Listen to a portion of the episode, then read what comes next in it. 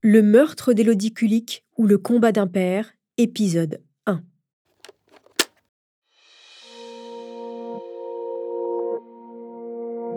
Jackie Kulik, 72 ans, est un homme fatigué. Il dit de lui qu'il est maudit.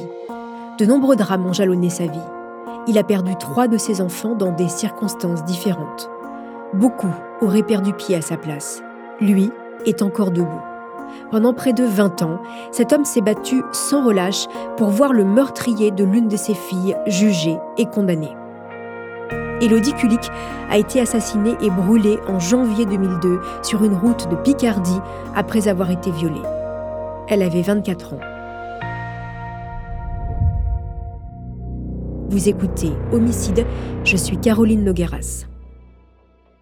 Longtemps, cette affaire est restée une énigme, ce qui fait du meurtre d'Élodie Kulik l'un des dossiers criminels les plus longs de l'histoire.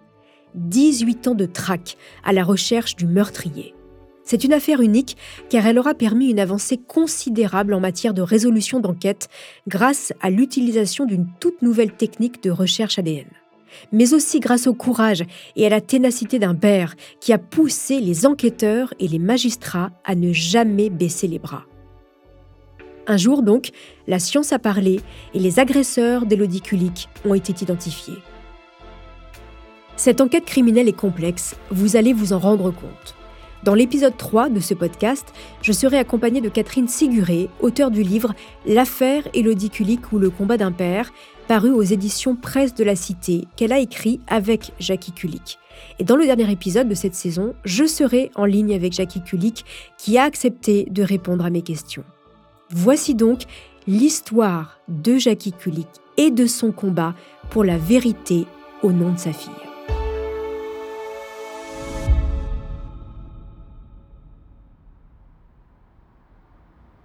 La nuit est tombée depuis un moment ce jeudi 10 janvier 2002, quand Elodie Kulik ferme son agence bancaire de Péronne, une jolie petite ville de 8000 habitants dans la Somme. Elodie a passé son après-midi en rendez-vous avec des clients. Elle aime beaucoup son métier. À 24 ans, elle est directrice d'agence dans une banque de la région et elle est la plus jeune de France à ce poste-là. Ce soir, elle est sortie. Elle a rendez-vous avec Hervé, un ami dans la ville de Saint-Quentin, à une vingtaine de kilomètres. Sur le chemin, elle s'arrête dans une boutique de déco. Elle a repéré un meuble. Elle demande à ce que la vendeuse le mette de côté. Elodie habite depuis trois mois dans un deux pièces en rez-de-chaussée qu'elle a décoré avec soin. À 19h, elle s'engouffre rapidement dans le bar latino, vêtu de son impair noir trois quarts. Elodie est en avance. Assise seule à sa table, elle ne laisse pas les serveurs indifférents qui se battent pour aller lui servir son coca. Il faut dire qu'Elodie est particulièrement jolie. De longs et beaux cheveux dorés entourent son visage gracile. D'ailleurs, son surnom dans sa famille, c'est Boucle d'or. Très élégante dans son tailleur noir et son chemisier blanc, elle est rayonnante. Hervé arrive à 19h30. Le temps de commander une bière et les deux copains filent dîner dans un restaurant chinois. Puis, la soirée se poursuit chez Hervé. Un dernier thé, une discussion autour de la musique. Le temps file. Il est déjà 23h35. Elodie enfile son manteau et salue son amie. Demain, elle ouvre l'agence tôt. Pas question d'arriver fatiguée. Il est 23h45 quand la jeune femme remonte dans sa Peugeot 106 grise, direction Péronne. Sur la route départementale 44, elle roule prudemment, comme à son habitude, sans jamais dépasser les 60 km/h. Pourtant, Elodie fait une embardée avec son véhicule qui se retourne et s'enfonce dans le bas-côté, dans un champ de betteraves.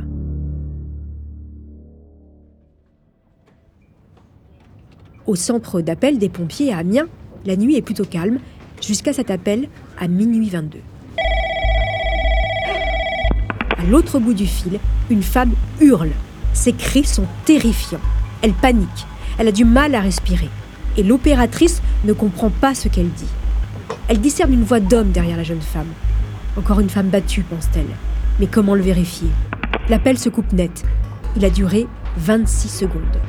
L'opératrice rappelle au numéro qui s'est affiché. Messagerie. Elle recommence. Messagerie. Encore. En vain. La jeune femme n'est plus joignable. Le lendemain, il est 8h15 lorsque les gendarmes de Péronne se rendent sur la départementale 44 à hauteur de Cartigny. Durant la nuit, quatre automobilistes leur ont signalé un véhicule abandonné sur le bas-côté, dans un champ, une 106 grise. La portière du conducteur était ouverte, le contact encore en marche et la radio branchée. Mais le capitaine Thierry Fouache n'a que sept hommes dans sa brigade. Et pendant la nuit, ceux qui étaient de service étaient déjà en intervention. Bref, à son tour, il découvre cette 106 avec les clés sur le contact et un sac à main à l'intérieur. Grâce à la plaque d'immatriculation, les enquêteurs remontent rapidement jusqu'à sa propriétaire. Il s'agit d'Élodie Kulik, née le 29 décembre 1977 à Lens, dans le Pas-de-Calais. La voiture est envoyée aux experts de l'IRCGN, l'Institut criminel de recherche de la Gendarmerie nationale, pour une analyse complète. Ils recherchent de l'ADN ou des empreintes digitales. Sur le terrain, la zone où se trouvait le véhicule d'Elodie est inspectée. Un hélicoptère survole les environs, les champs de betteraves et les bois alentours. Mais la jeune femme est introuvable. Les gendarmes se rendent à son domicile de Péronne. L'appartement est vide. À son travail, elle ne s'est pas présentée. Les enquêteurs appellent aussi les hôpitaux de la région, les amis de la jeune femme. Elodie s'est comme volatilisée.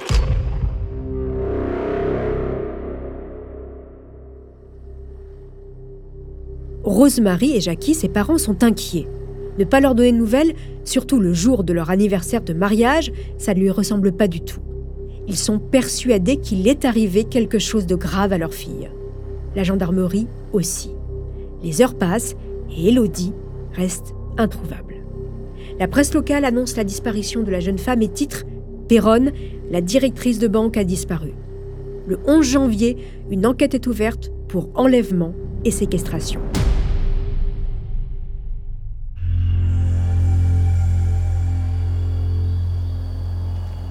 Samedi 12 janvier au petit matin. Elodie a disparu depuis jeudi soir. Éric, ouvrier agricole, emprunte le chemin de terre qui mène à la décharge de déchets verts à Cartigny. Il veut se débarrasser de son fumier. Avant, c'était un terrain d'aviation ici. Peu de gens connaissent cet endroit.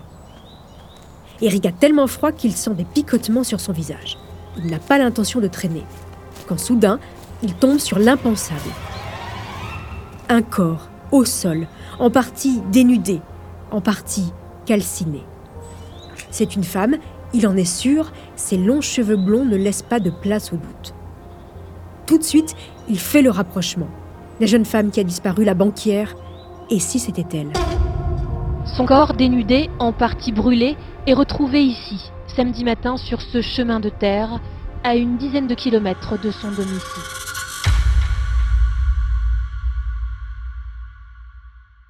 Qui pourrait avoir les mots pour décrypter la douleur des parents d'Élodie et de son plus jeune frère Fabien? Pour quelle raison le sort s'acharne-t-il ainsi sur cette famille? Jackie Kulik et sa femme Rosemary ont déjà perdu deux enfants de 5 et 6 ans. C'était en 1976. Une nuit noire, une taque de verglas et une sortie de route. C'est Jackie qui conduisait. Il a sombré ensuite dans un profond coma pendant 23 jours. Rosemary est la seule qui s'en est sortie indemne, physiquement bien sûr. Il a fallu qu'elle tienne bon pour Jackie. Après avoir enterré seule ses deux enfants, tous les jours, elle a veillé sur son mari, dans cette chambre d'hôpital. Et puis, Jackie s'est réveillé. Il a voulu se rendormir, crever pour rejoindre ses petits. Huit mois d'hôpital à se demander ce qu'il foutait encore là. Le couple s'est épaulé et avec le temps, il s'est relevé. Jackie et Rosemary ont donné à nouveau la vie. Elodie est née un an après le drame. Elodie, petite poupée blonde, boule de vie dans une famille endeuillée. Puis, deux ans plus tard, est né Fabien. Les années qui ont suivi ont été heureuses. À Monchy, dans l'Oise, la jolie maison, les rires des enfants, les fêtes de famille, les parties de pétanque avec les amis et le travail à la poste pour Jackie. Des petits riens qui rendent le quotidien joyeux. Pendant 24 ans, les coliques ont même été heureux. Mais dans cette famille, on dirait bien que le bonheur a toujours une date de fin. Jackie se demande ce qu'ils ont fait de mal pour subir autant de malheur.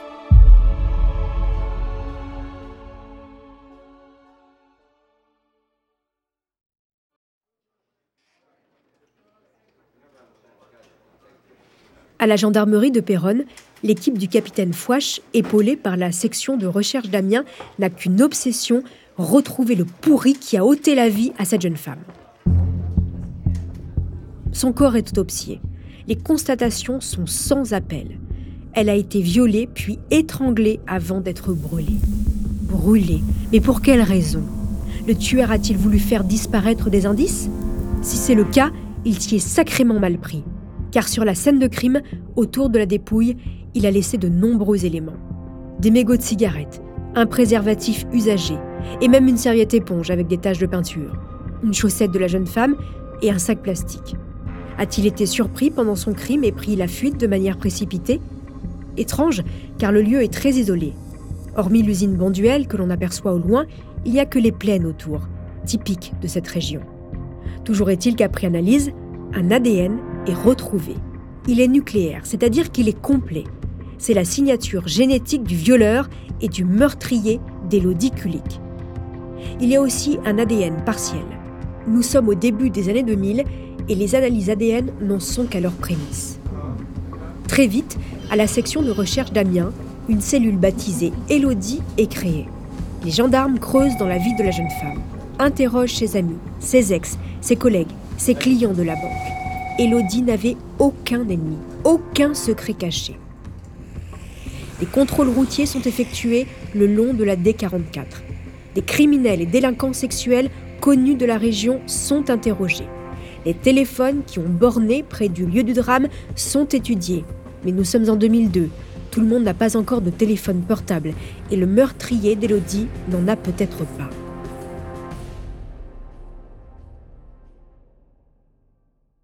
Alors les gendarmes vont étudier les appels sortants du portable d'Elodie. Et ils vont découvrir qu'à minuit et demi, le soir du drame, elle a composé le 18. Rappelez-vous, l'opératrice qui a pris son appel a pensé à des violences conjugales. L'enregistrement dure 26 secondes. Il est de piètre qualité. Les spécialistes vont nettoyer la bande et l'écouter plusieurs centaines de fois. Systématiquement, les cris de terreur d'Élodie leur donnent la nausée. Derrière les hurlements de la jeune femme, ils distinguent deux, peut-être trois voix d'hommes. Leur intervention est très courte, pas plus de trois secondes en tout, et ils ont un accent picard. Ce sont donc des gens du coin. Les enquêteurs semblent comprendre quelques phrases prononcées par un homme. Éteins tes feux, passe-moi tes clés, enlève la batterie. Connaissait-il Elodie? L'ont-ils suivi depuis sa sortie du restaurant? Ont-ils provoqué son accident? Difficile de le savoir. Ce qui est sûr, c'est que si Elodie appelle les secours, ce n'est pas pour faire part de son accident, mais pour alerter qu'elle est en danger. L'ADN retrouvé sur la scène de crime est analysé, mais il ne matche avec aucun répertorié au fichier des délinquants, ce qui veut dire que les meurtriers d'Elodie Kulik n'ont pas commis de crime. Qu'à cela ne tienne, les gendarmes en prélèveront près de 6000. Malgré tous ces efforts, l'enquête piétine. Jackie est dévasté, mais il a décidé de se battre, le meurtre de sa fille ne restera pas impuni. Jackie a accès au dossier d'instruction. Il lit les PV, épluche tout dans le moindre détail.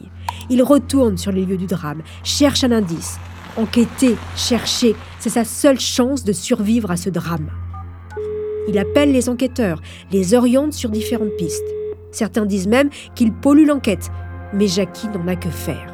Pas question de rester sans rien faire et d'attendre derrière son téléphone.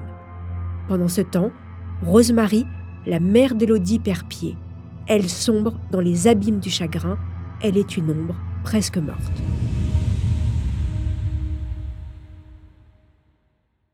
Sept mois déjà que la jeune banquière a perdu la vie. Et cette enquête qui n'avance pas, quand un nouveau drame va à nouveau frapper la région. 8 juillet 2002, Buire sur l'Ancre, à 30 km de Péronne le corps dénudé d'une jeune femme est retrouvé dans un champ. Il s'agit de Patricia Leclerc, 19 ans. Patricia avait disparu deux jours plus tôt en sortant de son travail, un job d'été dans un fast-food à Albert. Son vélo a été retrouvé le long d'une route. Un agriculteur a découvert hier après-midi le corps derrière cette meule de foin. Face contre terre, le jean à demi défait. Et des gendarmes cherchaient aujourd'hui encore des indices. Depuis le signalement de sa disparition, Une centaine d'hommes, des chiens, des hélicoptères avaient déjà fouillé la région. Patricia, 19 ans, devait rentrer de son travail à vélo samedi soir. Et si le meurtrier de cette jeune femme était le même que celui d'Élodie? C'est vrai que les similitudes entre les deux affaires sont nombreuses. Deux jeunes femmes kidnappées le long d'une route sombre, à la nuit tombée, violées et étranglées. Les gendarmes ratissent toute la Picardie. Des délinquants sexuels de la région sont entendus, leurs véhicules analysés, leur emploi du temps vérifié. Ils ont tous des alibis. Aucun n'est suspecté. Pour Rosemary, la mère d'Élodie, cette deuxième victime, c'est trop. C'est trop de malheur, c'est trop d'injustice. Elle est dévastée. Rosemary n'a plus l'énergie de se battre. Elle avale de la mort au rat et s'enfonce dans le coma. Jackie se retrouve seule avec Fabien, son plus jeune fils. Désormais, c'est lui qui ira parler tous les après-midi à Rosemary dans sa chambre d'hôpital. Comment garde-t-il le cap? Jackie ne travaille plus depuis le décès d'Élodie. Ses journées sont désormais rythmées entre l'hôpital, le cimetière et l'enquête. Une enquête qui ne donne aucune piste sérieuse. Rien. Quand, six semaines après le meurtre de Patricia, l'horreur frappe à nouveau dans la région. Le corps d'une troisième jeune femme a été retrouvé hier dans le département de la Somme, près d'Amiens. Trois jeunes femmes tuées en moins d'un an. La troisième victime a été retrouvée dans un champ sous une camionnette volée près de Villers-Bretonneux. Elle s'appelait Christelle Dubuisson et elle avait 18 ans. Elle avait disparu la veille au soir, près de chez son père. Pour les gendarmes, c'est évident, un tueur en série rôde dans la Somme. 30 enquêteurs et 150 gendarmes sont mobilisés. Un hélicoptère survole les trois zones des meurtres qui forment un triangle. Nuit et jour, des patrouilles et des contrôles routiers sont organisés. Trois familles endeuillées et une région entière qui vit désormais dans la peur et la psychose. Aux obsèques de Christelle, Jackie Kulik a tenu à être présent. Il partage la douleur de son père et de ses frères et sœurs. Et puis, il a un message à faire passer aux criminels. Je tenais euh, à montrer aux tueurs que, bon, ben, si eux continuent, moi je continuerai aussi. Je serai derrière eux. Qui a tué Élodie Kulik, Patricia Leclerc et Christelle Dubuisson sur les routes de la Somme, dans ce triangle de la mort Ont-elles été victimes du même homme? Un autre meurtre est-il à craindre? La suite de cette affaire dans le prochain épisode consacré à l'affaire Élodie Kulik. En attendant, chers auditeurs, n'hésitez pas à me laisser des commentaires sur vos applis de podcast préférés.